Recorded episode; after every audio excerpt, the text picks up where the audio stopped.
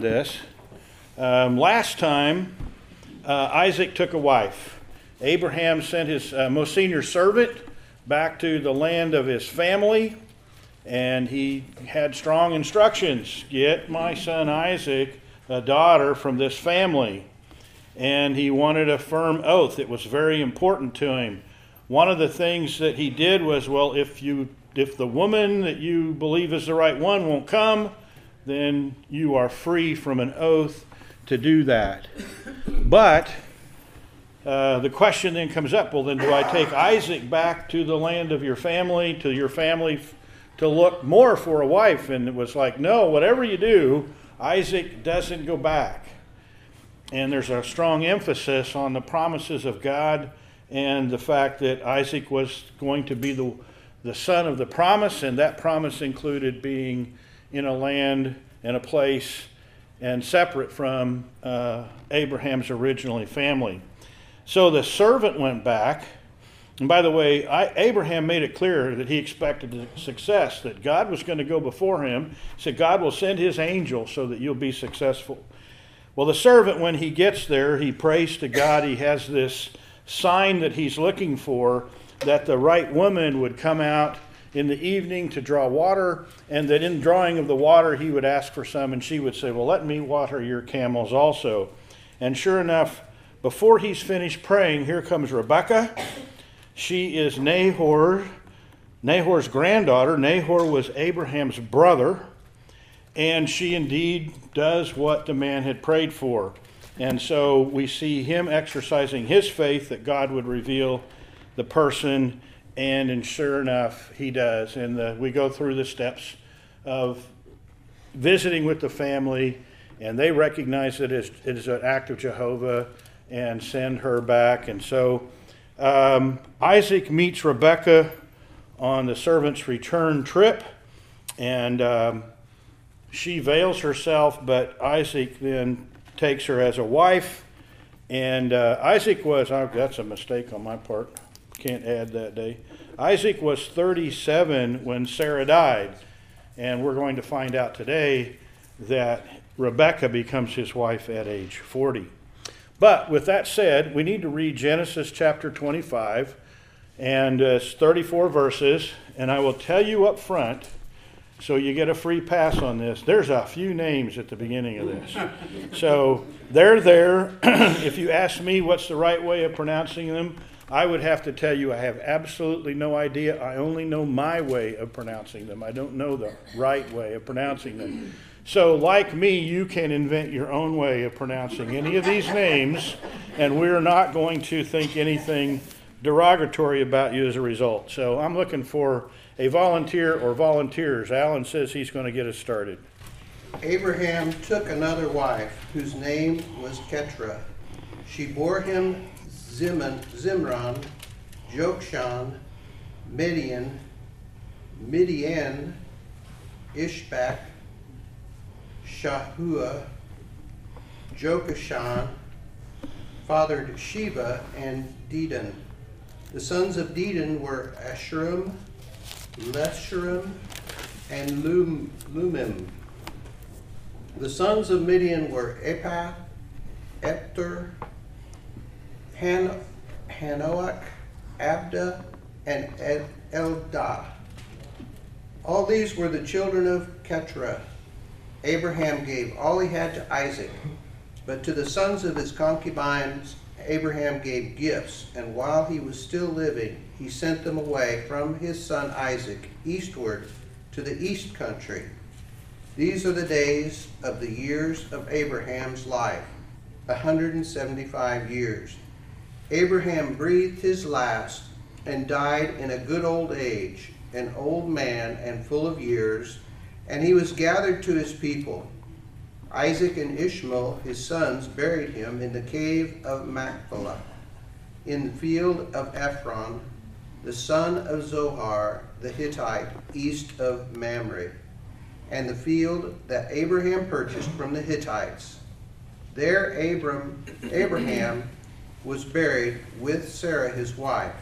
After the death of Abraham, God blessed Isaac his son, and Isaac settled in settled at Bir Lanorai.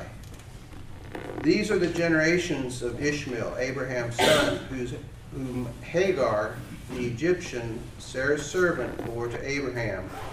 These are the names of the sons of Ishmael, named in the order of their birth. Nebaioth, the firstborn of Ishmael, Kedar, Adbeel, Mishbam, Mishha, Mishhama, Duma, Massa, Hadad, Tema, Jeter, Naphish, and Ked, Kedemah. These are the sons of Ishmael, and these are their names, by the villages and by their encampments. Twelve princes according to their tribes. These are the years of the life of Ishmael, a 137 years. He breathed his last and died and was gathered to his people. They settled from Havilah to Shur, which is opposite Egypt in the direction of Assyria. He settled over them, he settled over against all his kinsmen. These are the generations of Isaac, Abraham's son, Abraham's father Isaac, and Isaac was forty years old when he took Rebekah, the daughter of Bethuel, the Aramean of Pad, Paddan Aram, the sister of Laban, the Aramean, or Aramean, to be his wife, and Isaac prayed to the Lord for his wife because she was barren. And the Lord granted his prayer, and Rebekah, his wife, conceived. The children struggled together with her, within her, and she said, If it is thus, why is this happening to me? So she went to inquire of the Lord, and the Lord said to her, Two nations are in your womb, and two peoples from within you shall be divided. The one shall be stronger than the other, the other shall serve the younger. To me. Sorry. Stuck pages, we've been there. There it is. When her days to give birth were completed, behold, there were twins in her womb.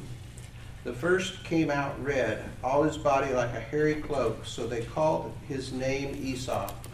Afterward, his brother came out with his hand holding Esau's heel, so his name was called Jacob. Isaac was sixty years old when she bore them. When the boys grew up, Esau was a skillful hunter and a man of the field, while Jacob was a quiet man dwelling in tents. Isaac loved Esau because he ate of his game, but Rebekah loved Jacob. When Jacob was cooking stew, Esau came in from the field and he was exhausted. And Esau said to Jacob, Let me eat some of that red stew, for I am exhausted. Therefore his name was called Edom. Jacob said, Sell me your birthright now. Esau said, I am about to die. Of what use is a birthright to me? Jacob said, Swear to me now. So he swore to him and sold him his birth and sold his birthright to Jacob. Then Jacob gave Esau bread and lentil stew, and he ate and drank and rose and went his way. Thus Esau despised his birthright. Okay, so the first half of this chapter, we close up the story of Abraham and kind of finish out his family, and then we transfer to what's going to be happening with Isaac and his family, and there's some, the stage then is set for the great drama to come that will be going on. We'll have a few other things to do in chapter 26. But in verse 1 of chapter 25, we find out that Abraham, after the death of Sarah, took another wife uh, named Keturah, and she bore to him a number of children. Um, we see Zimran, Joksha, Medan, Midian, Ishbak, um, and let me let me get, look at it here, and Shua, and then Jokshan, Jokshan became the father of Sheba and Dedan, and then Dedan had children, Asarium, Letushim, Lumin, Lumim, and uh, then we also see that Midian, Midian had sons, Ephah, and Epher, and Hanok, and Abida, and Eldah. All these were the sons of Keturah. So, so Abraham had a productive fatherhood after the time with Sarah, with Sarah, and uh, descendants are coming. And I spent some time trying to sort out the um, prominence of any of these people born to Keturah through Abraham. And indeed, there are a couple that are worth mentioning, at least one in particular, and that's Midian. Uh, Midian and his descendants are going to come. I, I, I, there's nothing in the scriptures I can say, oh, this absolutely ties together. The, but the Midianites are a big deal all through the Old Testament. They're a constant problem for the Israelites. There are times that uh, they uh, do things that are not um, kind to Israel, they oppress them. There are times when God uses Israel to judge the Midianites. At one point, if we went through the whole Old Testament, we would see that God sent the Israelites to wipe them out. And it sounds like they did, and yet they show up again later, so we must have missed a few somewhere and continue to cause challenges and problems for the Israelites through the Old Testament. Um, one that I'm not sure the connection is strong as Dedan. Dedan has there's a there's a people, um, an area that it has his name associated with it, and that indeed um, may may be, but it was a minor player. Sheba. Uh, when I when I started following that line down, there is the Queen of Sheba. You know that comes up in the New Testament from what I could gather, I'm not sure that this Sheba connects with that people. And there, some of these other names are used over and over. Some of them, it's very clear that they don't fit in with the people that are named later. So, um, were these major players? Well, if Midian is the father of the Midianites, yes. Other than that, there's really not anybody in this list that was a, a big player. Now, we ought to mention the fact that there's a little bit of a language thing goes on here. Um, when in verse 1 it says abraham took another wife. Uh, the word there sometimes is translated woman but most often is translated wife. When we get down to the end of this passage um, it says um, in verse 6. I shouldn't say end of the passage, but into this little bit about the family with Keturah. It says, But the sons of his concubines, Abraham gave gifts while he was still living.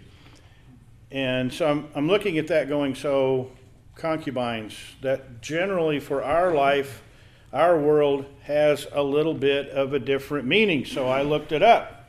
And concubines means concubine. Um, and sometimes, though, is used for a wife that isn't the wife. Can I say it that way? So Sarah was the wife of promise. She's, it's through him that the promises are going to be made. I have no doubt that Keturah was a wife. But you also have Hagar. Was Hagar really a wife? No, she was used as a surrogate in the customs of the time to provide an heir that wasn't just a servant raised up. And I think it's pretty clear that what we see there in uh, verse 5 is this Abraham gave all he had to Isaac. If you want to say it this will, way, if he had a will, it said, Whatever I've got, it's Isaac's. But the sons of his concubines, Abraham gave gifts while he was still living and sent them away from his son Isaac eastward to the land of the east. That's the way an American Standard puts it. And so he clearly was generous with, to some extent at least, with these other children. And, but he also sent them away from Isaac. Isaac was the child of the promise. It was important that he send them away because it wasn't going to be Isaac and a bunch of others in this land receiving the promise of God. It's going to be Isaac It's going to be all Isaac's. He's the child of the promise. God made that clear, and this is a way of moving those that might be conflicting with the situation elsewhere. Um, let's look at Genesis chapter 16, verses 11 and 12. Now, this is not a parallel verse for what we're reading, reading here. This is when Ishmael and Hagar are sent away. And we may look at chapter 16 again, so you might want to keep your finger there. But let's read 16, 11, and 12. Who can read that for us? And the angel of the Lord said to her, Behold, you are pregnant, and shall bear a son. You shall call his name Ishmael, because the Lord has listened to your affliction. He shall be a wild donkey of a man, his hand against everyone, and everyone's hand against him. And he shall dwell over against all his kinsmen. Okay, sorry, that's not the one I, that's the one I wanted to read, but it's not the one that I was looking toward. As a matter of fact, that's not the one I wanted to read. Um, so when they sent them out, um,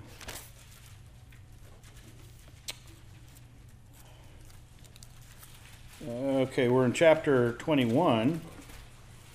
Um, well, maybe it was in the other one. Did it mention going to the east and settling in the east? Okay, that is the one I wanted. It's when Hagar took off. It's not when Abraham sent him out. It's when Hagar took off. God told Hagar, You're going to be settling in the east, and we'll make a great nation of them. Sorry, I got myself confused with that. So it's similar what happens with Abraham. Uh, it says that he sent the sons to the east. Um, and they're in verse 6 of Genesis 25. And so that tends to be where the Arab nations wind up, is to the east of Israel. And we'll, we'll see a little bit more about that here in just a minute. Um, in verse 7, any questions or comments so far other than listen to your own verses you select, Rick? Uh, any other comments or whatever? Okay, so let's go on with verse 7. These are all the years of Abraham's life that he lived 175 years. So Abraham lived 175 years. If I did my math right, that's 28 years after Sarah died. So he had another 28 years after that. And it says in the New American Standard, I like these words in verse 8, he died in a ripe old age. Now, Alan, what did yours say? Good. well, Good, good old age. age, yeah. Um, I that that intrigued me that they would that the New American Standard would use those kinds of words. That sounds very idiomatic for who we are, right? Uh, but um, some of the words that could have been used here um, for this word uh, that is translated ripe would be good or pleasant or appropriate or fulfilling or words like that. So Abraham lived a full life. Um, things were completed. He was satisfied, and then he was gathered to his people. So when Abraham died, you know, we read in Hebrews 11 how they died without the promises being fulfilled. Was Abraham the father of all these people yet? No, saw it in a distance, but yet even the earthly existence was the main wasn't the main thing. Abraham was looking forward to a country not his own, to uh, a building built not with human hands. He was looking toward toward the heavenly, and so, but he was satisfied with life, and we see in verse nine that uh, his sons Isaac and Ishmael buried him. So Ishmael apparently comes back and um, partners with Isaac to some extent, and and they bury him. It's interesting that if we do the math of Abraham being 175 years old, at this time, how old is Isaac? Do you remember how old Abraham was when Isaac was born? He was 100, so how old would Isaac be? 75. And Ishmael was older, right? By my math, he was probably somewhere around 89 or 90 years old. So these weren't two 20 year old men or 40 year old men, even burying their father. This is a 75 year old and a 90 year old, give or take, burying Abraham. And once again, they go back to the cave that Abraham bought in the field of Ephron, facing Mamre. And he had purchased it to bury Sarah, and they bury Abraham in the same place. Um, in verse 11, it says, It came about after the death of Abraham that God blessed his son Isaac, and Isaac lived by Beer Lahai Roy. Now, once again, I'm making that work myself. Go to Genesis chapter 16. I want to look at verses 13 and 14. By the way, we were just in Genesis 16, weren't we? And so we're back to that. This is, once again, Hagar has run off. God is going to send her back, and has. And she rejoices a bit at the way God handles her. And this is part of the rejoicing. Let's read 13 and 14. Then she called the name of the Lord who spoke to her. You are a God who sees. For she said, Have I even remained alive here after seeing him? Therefore the well was called Beer Lahai Roy. Behold, it is between Kadesh and Bered. And so this is the same well that Hagar found herself by as she ran off from Sarah and was rebelling in that way. And this is the well of the God who sees. Do I have that right? I think so. And so here, here we are. This is down by Kadesh. So we're down in the Negev area. And that's where Isaac goes down and he lives. Anything you want to add or talk about along the way?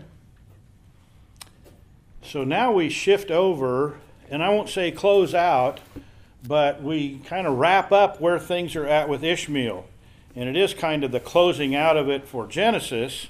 Um, he might be coming up again, but I don't believe so. But um, in verse 12, we start okay, now here's what happened with Ishmael. These are the records of the generations of Ishmael, Abraham's son, through Hagar the Egyptian, Sarah's maid, that was born to Abraham. And here are the names of the sons of Ishmael. And we've got 12 of them Nebaioth, Kedar, Ab- Adbeel, Mibsam, Mishma, Duma, Massa, Hadad, Tema, Jetur, Napish, and Kedemah. And so we see that there in verses 14 and 15. And verse 16 talks about their being named here. It says, These are the sons of Israel. These are their names by their villages and their camps. Twelve princes according to their tribes. So these men influenced encampments and cities. They were the princes of the land of the Arab peoples, and they would be the leaders as the Arab nations are being established. Now, verse 17 is really interesting, or maybe I should say 18. Um, but says these are the lot, the years of the life of Ishmael. He lived 137 years. So he lived another 40 some years after Abraham died. And he breathed his last and died and was gathered to his people. That's the way they talk about being gathered to your, uh, your people, is their way to say died. They settled from Havilah to Shur, which is east of Egypt. As one goes toward Assyria, he settled in defiance of all his relatives. So, remember, he was going to be what kind of a man? A donkey of a man. And he winds up east of Egypt as well. Uh, Assyria is basically a kingdom east of, of Israel, somewhat southern. So if you went from Egypt and you were headed to Syria, you would pass through that Negev area and beyond. And he's beyond a ways, and not in Syria, but on the way to Syria. And of course, his settlement wasn't easy, it was in defiance of all of his relatives. How did yours say it, Alan, when you read that? In verse 18? They settled from Havilah to Shur, which is opposite Egypt in the direction of Assyria. He settled over against all his kinsmen. so, uh, who's he get along with? Nobody. Nobody. Uh, at least nobody mentioned. I'm sure he got along with somebody uh, or they probably would have ganged up on him and have been the end of him. But nonetheless, uh, he just was a difficult man to be around. and he was just difficult for people. Uh, let's go over to Genesis chapter 17, uh, verses 18 through 21. Genesis 17, 18 through 21.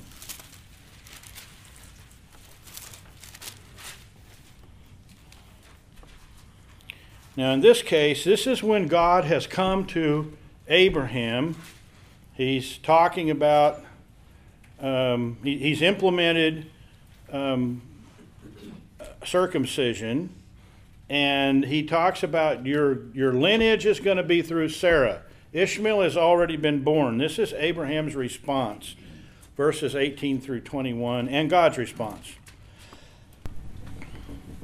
Who can read that for us?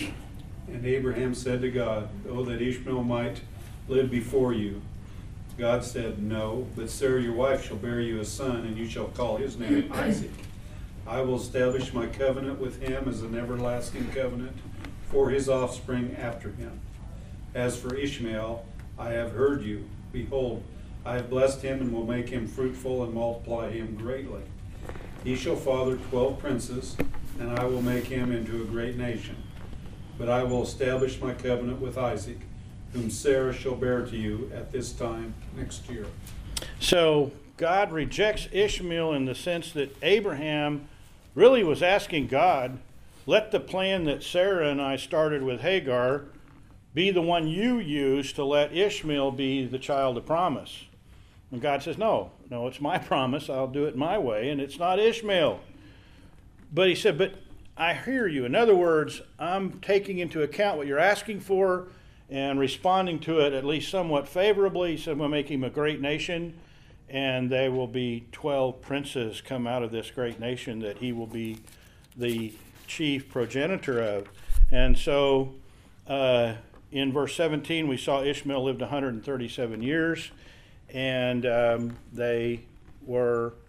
Um, that he did indeed have the 12 princes born to him as promised previously to Abraham, which is an interesting thing that that's where the promise was. Which takes us to verse 19. And it said, These are the, the record of the generations of Isaac. So now we're switching to Isaac, who was Abraham's son. Abraham became the father of Isaac. Verse 20 Isaac was 40 years old when he took Rebekah, the daughter of Bethuel, for the uh, the Armenian, uh, uh, the daughter of Bethuel, the Armenian of Paddan Aram, the sister of Laban, the Armenian, to be his wife. Armenia, in this case, is not a belief system, as you might have heard in modern times, but it's a country over in that arena. And in verse 21, out of this marriage, there's a challenge. And the challenge, Isaac prayed for it in verse 21 on behalf of his wife, because, like his mother Sarah, she was barren. And the Lord answered him, and Rebekah, his wife, conceived. So it took prayer before they could begin to have offspring. So here's the child of the promise that's supposed to be the next generation that's on the way to all of this offspring and great numbers of people, and they're struggling with childlessness. So she does become uh, pregnant in verse 21. In verse 22, it says, But the children struggled together within her. And so we know, and it's going to be told to her, that they're twins. And apparently, they're um, struggling together. She can sense in, within her womb that there's a battle going on between these two developing babies that aren't yet born. And, and so she said, If so, then why am I this way? What's going on? And she seemed to follow the pattern of Isaac. She took the question to the Lord. And so she, she inquired of the Lord, and the Lord had an answer for her. And that answer is seen in what um, is said in verses in verse 23. And so God tells her, There are two nations in your womb. Two peoples will be separated from your body. And one people shall be stronger than the other, and the older shall serve the younger. And so she's told there's a conflict already going on within you because the two children that are about to be born are going to be individual countries. They're not going to be a common country, they're going to be separate. And the fact that he says the older shall serve the younger is an issue. What's the issue that that goes with that? It should be the opposite. It should be the opposite. What is the tradition of the firstborn male in this time, and it continues on through Judaism? He gets the biggest share. How so? That's the first, that is his birthright. That's the birthright. Firstborn gets a bigger share. Do you know how much bigger? Twice as big, I think it's twice as much. So brother. if there are 10 kids, you divide up it, the estate into 11 portions and he gets two. So the firstborn gets double what the rest of the male heirs would get. But also with that goes the right to be the head of the family in, in a very patriarchal way you make the decisions for everybody that's living under the roof of the house, so to speak, as much as as uh, as you can. And so he would be the ruler. Normally, the firstborn would be the ruler of the household, would receive the uh, birthright of being the firstborn, and also what goes with that, we're going to see much later, is a very significant traditional blessing from the father. And so all these things should have been belong to the firstborn. But God says, no, that's not how this is going to work. It's going to be reversed. So in verse 24, when her days to be delivered were fulfilled. By the way, do you have any questions about that so far? Comments? Okay. Verse 24 When her days to be delivered were fulfilled, behold, there were twins in her womb. The first came forth red all over like a hairy garment, and they named him Esau. Afterward, his brother came forth with his hand holding on to Esau's heel. So his name was called Jacob. And Isaac was 60 years old when she gave birth to them. So they've been married a while. Because he was married at 40, right? So this is 20 years after their marriage. The challenge of being childless is taken care of through the prayer of Isaac. And when they were named, um, it's interesting to look at verse 25 and look at where the words come from. Now, the first came forth red, all over like a hairy garment. And that word red means ruddy, would be another way to translate it. So, red would work too, just fine, but he was a ruddy young man, all over like a hairy garment, so they named him Esau. What does Esau mean? Hairy. So, not like the modern name Harry, it's just a name, but he was, when you would, this name was Harry, it could even been, have been applied, they said, to a rough animal hair garment, or even a rough animal hair carpet. So it's like he's he's rough. He's he's a he's a hairy young kid, which is a little unusual, and his hairiness was all over. It wasn't like some babies are born with tufts of hair on their head. This this one was hairy everywhere.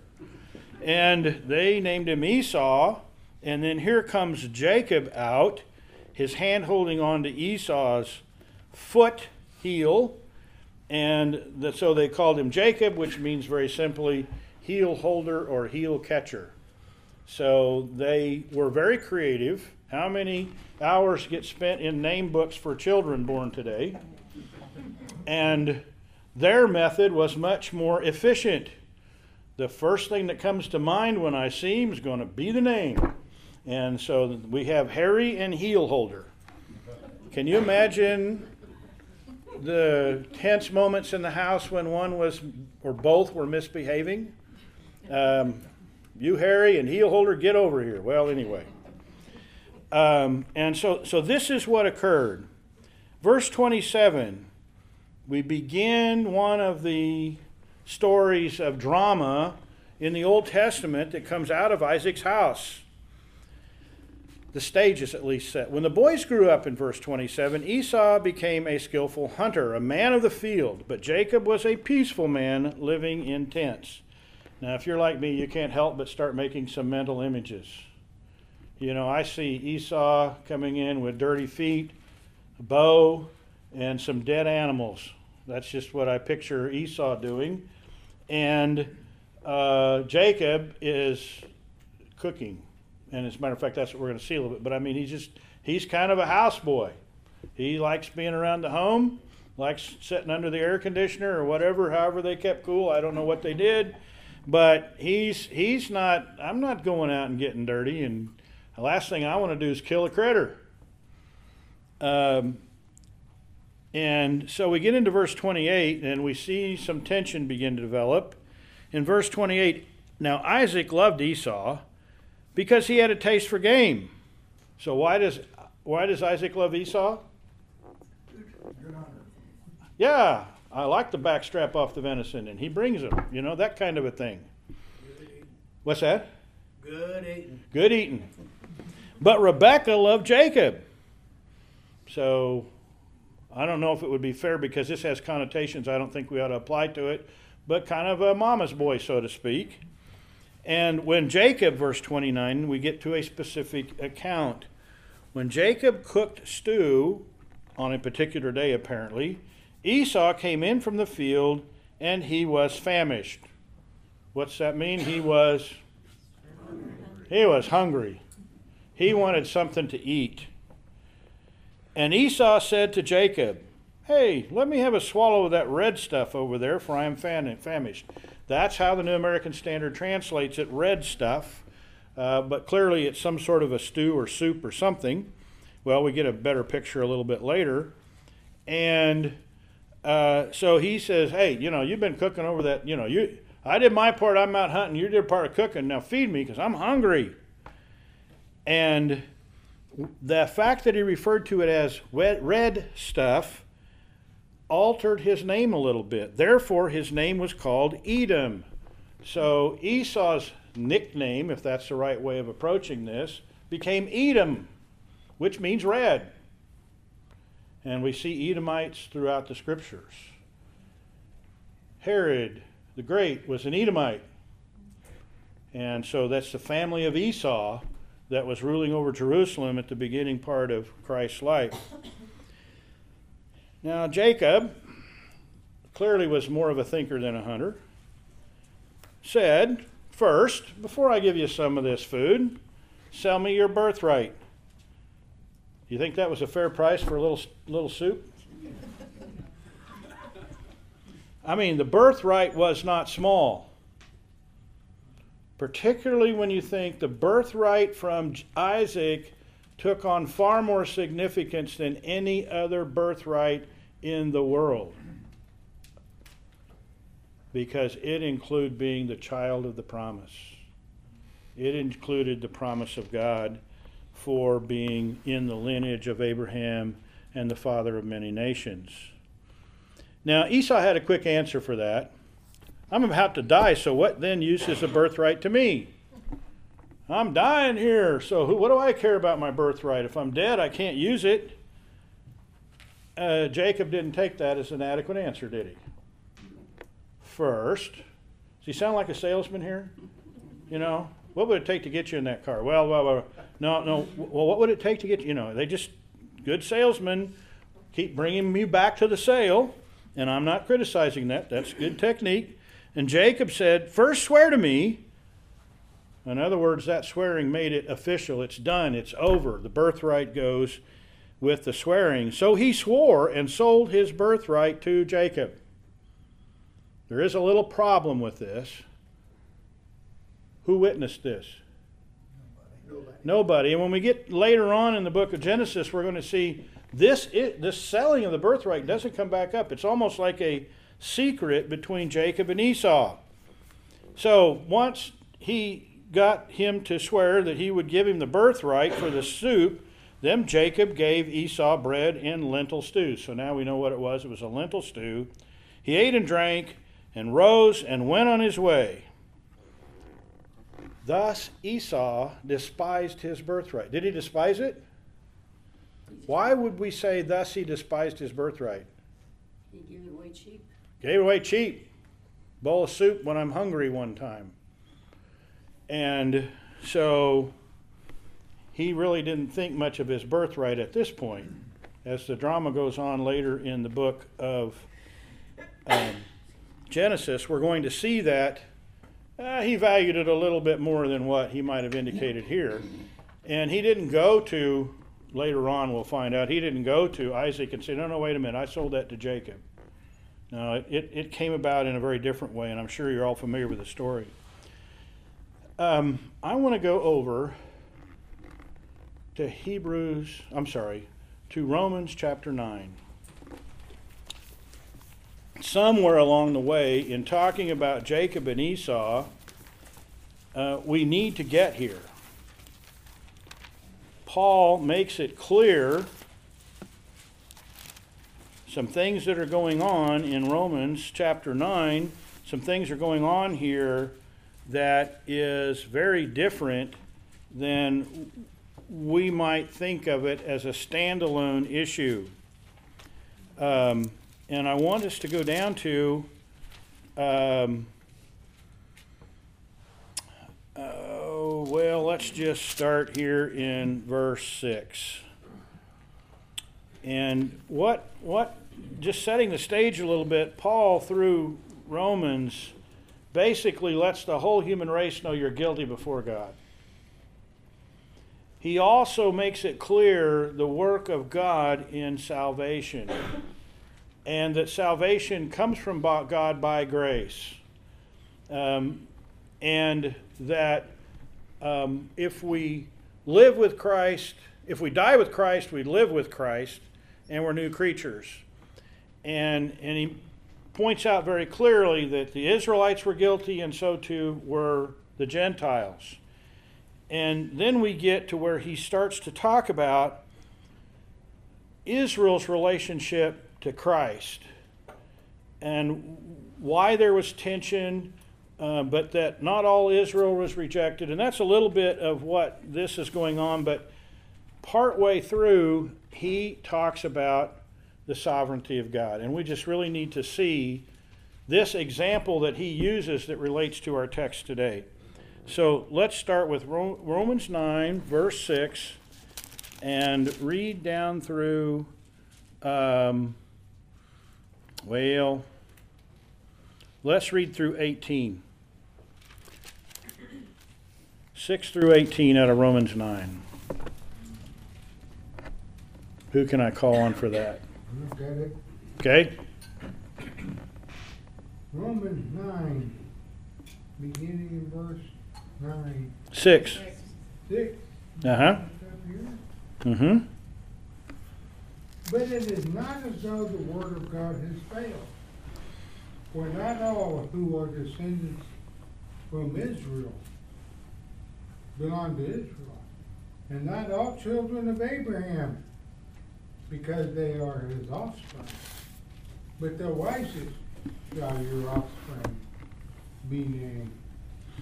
This means that it is not the children of the flesh who are the children of God, but the but the children of the promise are counted as offspring. So this is what the promise said. About this time,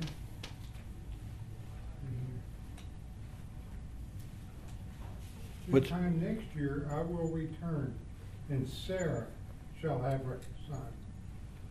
And not only, not only so, but also when Rebekah had conceived children by one man, our forefathers Isaac, though they had not yet born and had done nothing either, good or bad, in order that God's purpose of the election might continue, but because of works, but because of him who calls. You told, the older will serve the younger. As it is written, Jacob I loved, but Esau I hated. What shall we say then? Is there injustice in God's part? By no means. For he says to Moses, I will have mercy on whom I have mercy, and I will have compassion on whom I have compassion. So it, so then it depends not on, on human will or exertion, but on God, who has mercy. For the scripture says to Pharaoh, for his very purpose, I have raised you up, that I might show my power in you, that my name might be proclaimed in all the earth. So then he has mercy on whom whomever he wills, and he hardens whoever he wills. Okay, let's use that as the launch pad for a quick discussion here. Um, God tells uh, Rachel what about these two children in her womb? Younger shall rule over the uh, older. Right. And we might look at the story, the passage, the account we read today and say, well, obviously he would choose Jacob over Esau, would he not? Here's Esau, despised his birthright. He sold it for a bowl of soup. He actually bargained it away, and God just went with it. But that's not the case. When God chose Jacob over Esau, we can see in um, verse 9 the coming of the promise I'll come, Sarah will have a child. But there was Rebekah also, when she had conceived twins by one man. For though the twins were not yet born, and had not done anything good or bad, so that God's purpose according to his choice would stand. Not because of works. It didn't have to do with their behaviors, but because of him who calls, he said to her, The older will serve the younger. Just it is written, Jacob I loved, but Esau I hated. And so God had his purposes. And it's interesting to read the Old Testament and then go look and remember this, because as we read the Old Testament, we're going to see that Esau is a scoundrel and Jacob's really a pretty great guy, right? Well, not really. In the passage we read, Jacob was shrewd, and he remained shrewd throughout his life. And he was even allowed in his shrewd thinking, and his mother was just like him. Later on, we'll see they trick Isaac to get the birthright for Jacob, even though Jacob should have been able to walk in and say, Wait a minute, I already purchased that. But he, they used deception rather than truth there. And so Jacob had to take off and run. So Jacob's not a perfect guy um, by any means. So it's not based on their behaviors. It's not based on their works, but because of the purpose of God who called.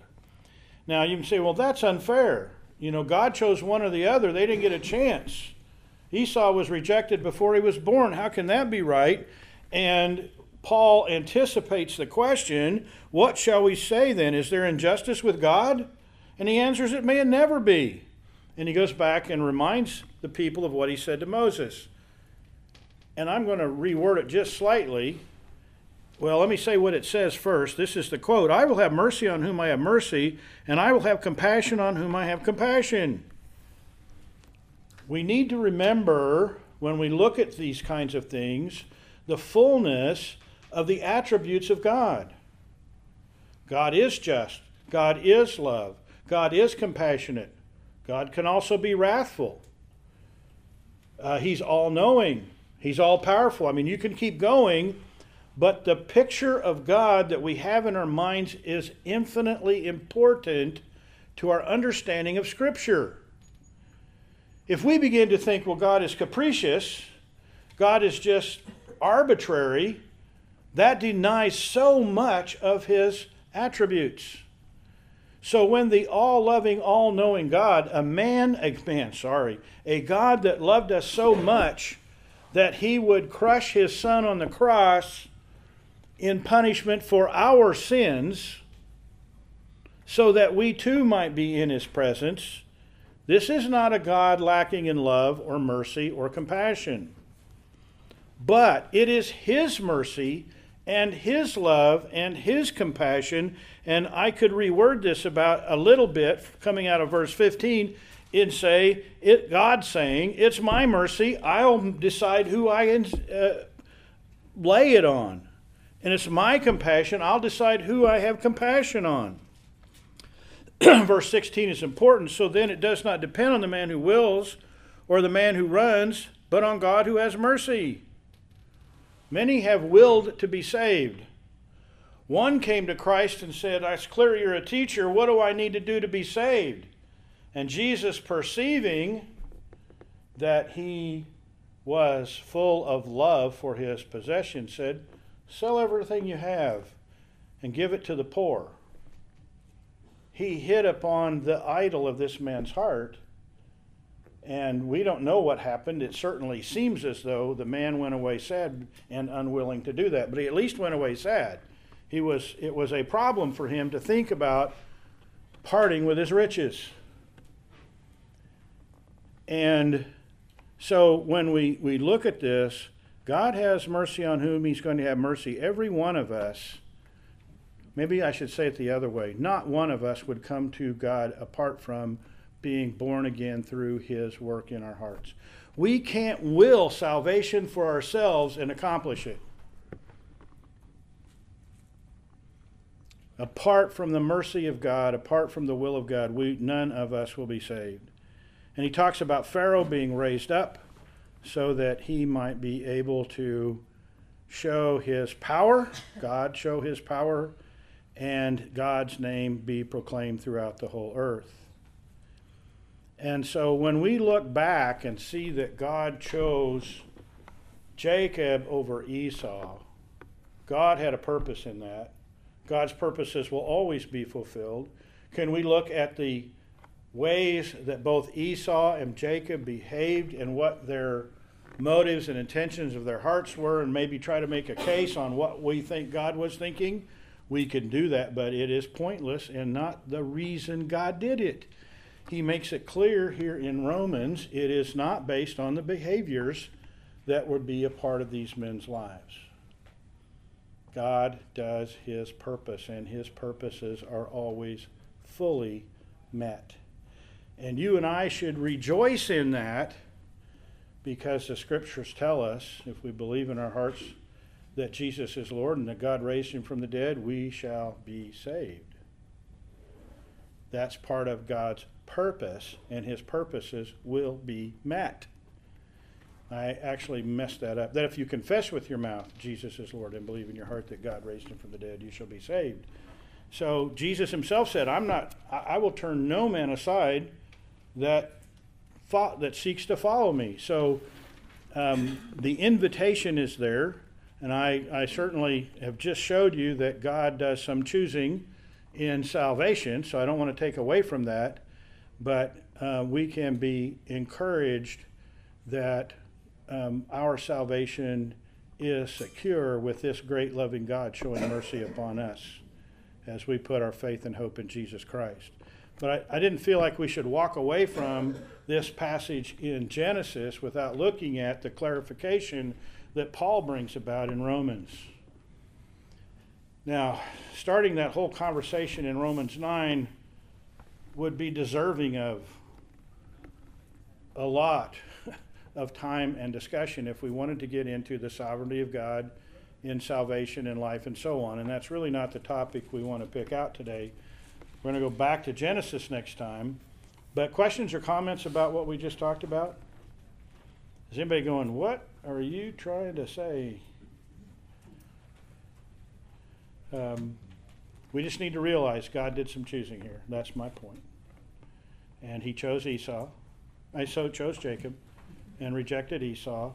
Though Esau was the firstborn, Esau was not going to be the child of, that would continue in the lineage of the promise. Well, let me close up with a word of prayer. Next time we'll, we'll move on to the next chapter. Lord, um, we know only a little about who you are. We've not met you face to face. Uh, We've not had the privilege of walking with Jesus here on this earth.